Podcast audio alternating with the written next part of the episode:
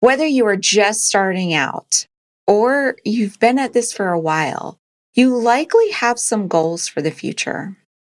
Maybe they're monetary goals. Maybe you want to make a certain salary. But I'm willing to bet that there are some position or job title goals as well. Something that maybe you want to move up your career ladder. After working with hundreds of people in this field, I've identified the progression of a safety manager's career ladder. So let's see where you fall on my fun list. Let's get to it. Hey there, safety friends. Welcome to the Safety Geek Podcast. I'm Bry Sargent, CSP and 20 year safety professional. After spending years training safety leaders across the globe for a large corporation and creating safety programs from the ground up over and over again, I am now sharing my processes and strategies with you. At The Safety Geek, you will learn how to manage an effective safety program that increases your management support and employee engagement, all the while helping you elevate your position and move up in your career. If you're ready to step into the role of a safety influencer and leader, you're in the right place. Let's get to it. Hello, hello, hello, my safety friends. So many times when I am talking to prospective students before they come into Safety Management Academy. And when they're trying to make the decision if it is right for them, they are concerned because they're not sure if it's a right fit because they're not technically a safety manager. You know, they want a career in safety, but they're currently just doing some safety, or they're an administrator or a coordinator, or they're a safety specialist. And I've done episodes about how your job title doesn't matter that it's all about your impact and your responsibilities and where you want to go in the future. But as you're progressing through this safety career path, there is a common journey that I have found that most people go through. So I want you to understand that wherever you fall on this journey and on these fun stages that I'm about to share with you, I want you to know that you're not alone. And it doesn't mean like it's a bad thing if you're down at the bottom and you have all this way to go. And it doesn't mean it's a good thing if you're all the way at the top and you're like, oh, I got nothing else to learn. It's just a fun way to look at how our career actually progresses. And it all starts off with the confused safety grunt. Now, I know that that sounds like a really harsh way to put this job title, but that's kind of how I feel that people just landing in safety can be described. They're not really sure what to do. Maybe they remember the safety committee. Maybe they were a warehouse supervisor. Maybe they were just like in customer service. I've seen that too, or in HR. And they have been given safety responsibilities. They're like, hey, we need to make sure we have safety training in place and safety policies, and you've got the job. Congratulations. Now go figure it out. It's very confusing at this stage. And what happens because you're not confident in your job and you're not really sure what you're supposed to do, you start getting a little bit of the imposter syndrome because everyone's expecting you to know what to do when you don't really know. You don't even know what you don't know yet, right? So you're confused and everything is getting dumped on you and you're basically being treated like a grunt. Like you have to do all the bad stuff. Like they are literally dumping everything on you because they don't want to do anything. And fortunately, once people dip their toe into safety and they land in this safety grunt stage, they don't stay there for very long. It doesn't take long to realize, like, whoa, there's a lot to this job. And one, I'm not being paid enough, as we can all probably say. But two, this is going to take some learning, and this is actually a really good career. So you don't stay in the grunt stage for very long, but then you move into the overlooked safety employee, where you're not necessarily being treated like a manager. You're the safety guy. That's the safety guy's job. They're in charge of safety but they're not necessarily managing safety yet. Everything is just kind of like their responsibility and they're taking care of it and they're doing it. and they are starting to speak up, but it's kind of like overlooked. Like everything is just kind of passed on to you, but they're not necessarily including you in all of the decision making processes. It's almost like you are the person that has to clean up all of the stuff that they're doing wrong, right? Like you understand that they're supposed to have a machine guarding program in place and that they don't have it. But now you're having to deal with the claims that are resulting from them not having that program in place. You have trained all the employees on how to live properly, but nobody's really enforcing it. So you end up having to clean up that mess. And you just get overlooked where management meetings happen, executive management meetings happen, decisions are being made, and you are not included in those decisions. And what I find with the overlooked safety employee is they are truly being treated like an employee. Like they work for the HR department, or they work for the finance department, or they work for the quality department. They are not a standalone thing. They are an employee of those departments. So technically, those departments are in charge of safety. And this is the employee that carries out the tasks. And that's a great way to look at it with the overlooked safety employee is that they are just given tasks to do and then they complete the tasks. There's no management being involved here. And it's not because they don't want to manage, because they likely do. They're just not given the opportunity to manage because they're being overlooked. And when they speak sometimes, they might not be getting listened to. So if you find yourself in that overlook safety employee stage, and I see people in this stage for quite a bit of time, it really takes you stepping up into the next stage yourself.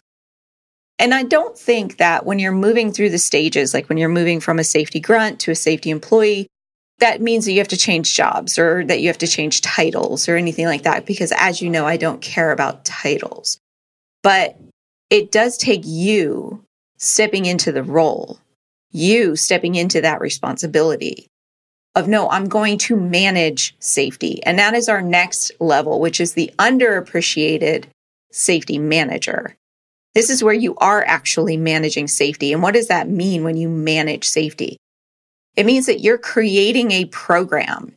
You're creating the policies, the procedures, the safe work practices. You're putting in everything that needs to be done and you're managing those programs.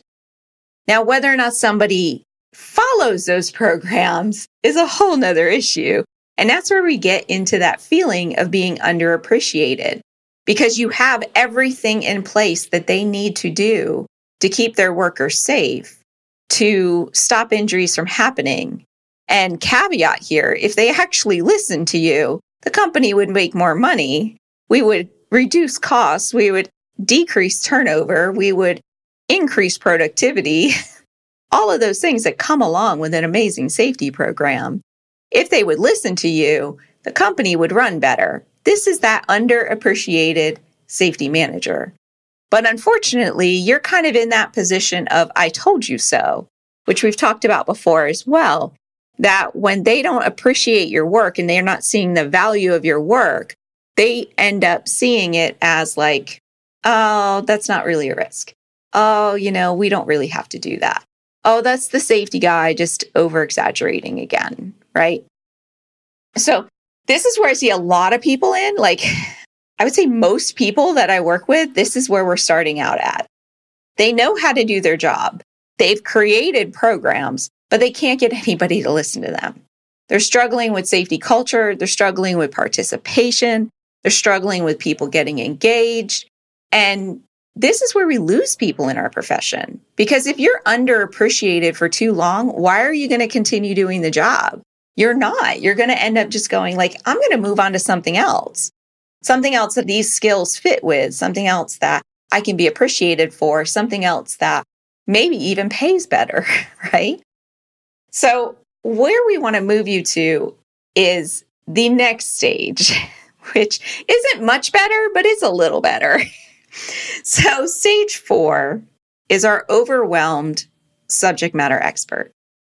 This is when you actually start getting management support and they are seeing you as the expert. They are seeing you as the person that, like, you know what you're doing. And we just need to listen to the safety guy and we're going to get things done. And this is where everything starts coming to you and you're overwhelmed because they're expecting you to do everything. They see your value. They want you to be included. They want you to take control of it and take charge of it. They want you to manage it. They want to listen to you, right? But it ends up overwhelming you because now you're having to do everything yourself. So you have management support, but what you're lacking is that engagement. You're lacking that teamwork. You're lacking that culture. It's lacking that part where you are the coach of the coaches. Instead, you are actually the coach of everybody, right? So it ends up getting very overwhelming because you can see all the problems and all the issues that need to be created. And it's amazing that they are coming to you and that they are wanting your help and that they are including you, that they're seeing the value that you're providing. But then you create an action plan and nobody does anything. So for you to continue to show that value, you end up stepping in and doing everything. So it's great that you know how to do your job, but you're missing that critical piece of getting that culture in place. Now, our next piece, our next stage, which is what I like to call the final stage, that this is really the level that most people are striving to reach. I do have a bonus stage for you as well, but that fifth stage of your progression of your safety journey is reaching the in control safety professional. This is where you actually feel like the safety professional. You know how to do your job. You have a program that's running smoothly. Everybody is listening to you and people are doing what you tell them to do and you are in control All your reports are running. They're amazing. You know, you have everything in place. You are audit ready. You are a team member of the management team. You are a safety professional. And people are looking at you like, wow, how did you do that? This is amazing, right? And this is why I say this is the level most people are striving to reach. Now, once you reach that level of an in control safety professional, you are still lacking a few things, which I'll talk about in a second, but you generally have your choice of jobs here, right? You have a track record of success and you have your choice of where you want to work and what you want to do. And you can stay where you currently are.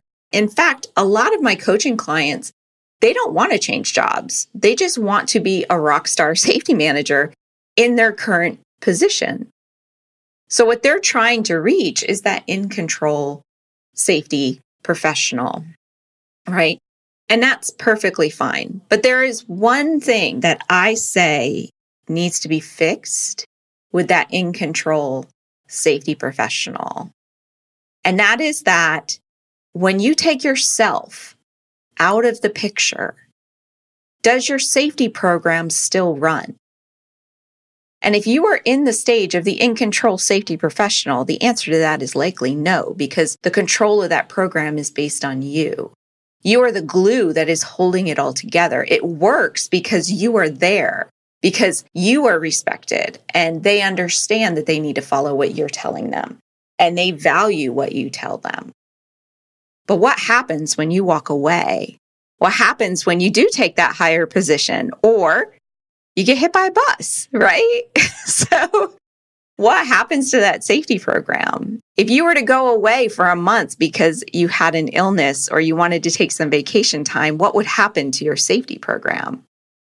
If the answer to that question is any change whatsoever negatively, then you need to strive for our next level, which is the respected safety rock star that is the person that, yes, you're very respected in your position and you are definitely the coach of the coaches, but you are not the glue that is holding it all together. This is when you actually move into that leadership role. where you are not in control, but you're leading the team. And then they are taking control of everything. And I remember one time several years ago, someone said to me, Well, if I do that, if I'm not the one in control, then what do they need me for? And they need you because you are the subject matter expert. You are the safety professional. But you should not be the glue that is holding your program together. And the way that you make that difference between an in control safety professional and a respected safety rock star is leadership. And that is developing an influencer strategy where you're actually influencing your team to do the right thing even when you're not there. Where all of your programs are built with collaboration. So that way, when you're not there, they still run. And when you become that safety rock star, your numbers soar because there is such value placed in safety within that workplace. They understand that it's not just about reducing injuries. It's about creating a fine tuned machine, which is their company that runs perfectly well when they focus on working safely, when they focus on developing safe work practices, and when they focus on creating SOPs and JHAs that have safety, quality, and efficiency all built into it it becomes safety is just how they do business. And you're showing them how to do that. And your role tends to be more of an executive level where you're making the big, broader decisions. You're setting the strategy, but it is the team that is actually going out and doing everything. So it's an amazing place to be. And when you actually get to this level, this is when I would say you are ready to take on a regional role or you're ready to take on a corporate level role where there's multiple locations under a corporate umbrella. I have a lot of clients that want to do that, but you have to learn how to be that leader first so that people actually follow you because it's not about you creating the program and you putting your stuff into play in all of your locations that you're now in charge of. It's about leading the people who are in charge of those locations, but also understanding the foundations of safety and regulations and human behavior and engagement, all of those things wrapped into one. So let me recap. So we're starting off at the safety grunt. We move on to our overlook safety employee. And then once you know what you're doing and you're starting to manage programs, you're the underappreciated safety manager. And then once things start moving and people start seeing like, hey, what you're doing actually works, you're the overwhelmed subject matter expert because now you're expected to do everything. And then once you start to get people actually participating, you're the in control safety professional. But if you are still the glue that is holding everything together, you have not moved on to that respected safety rock star yet. So please know that going through these stages doesn't necessarily mean a jobs change. It doesn't necessarily mean a title change. It's just about how you feel about the job. So that way you have a vision of where you're wanting to go in the future. And it's like an experience level and how well your program is managed, how much of your program depends upon you, right? And I want you to sit back and think where you are on this journey. Where do you see yourself? Are you the overlooked safety employee or the underappreciated safety manager? Do you feel like you've already made it to that rock star position? That if you were to walk away today and they were to bring in someone else, your program would outlive you. That's our rock star safety manager. So I also want you to think about where you want to go. You know, going into work every day and doing what we do every single day, that can't be the end all be all. Where do you want to go? Where do you want this career to take you? And more importantly, once you know where you want to go, how are you going to get there? What skills, what knowledge, what experience do you need to master to get to that next level? And that is all food for thought, my safety friend, until we chat again next week. Thanks for listening. Bye for now.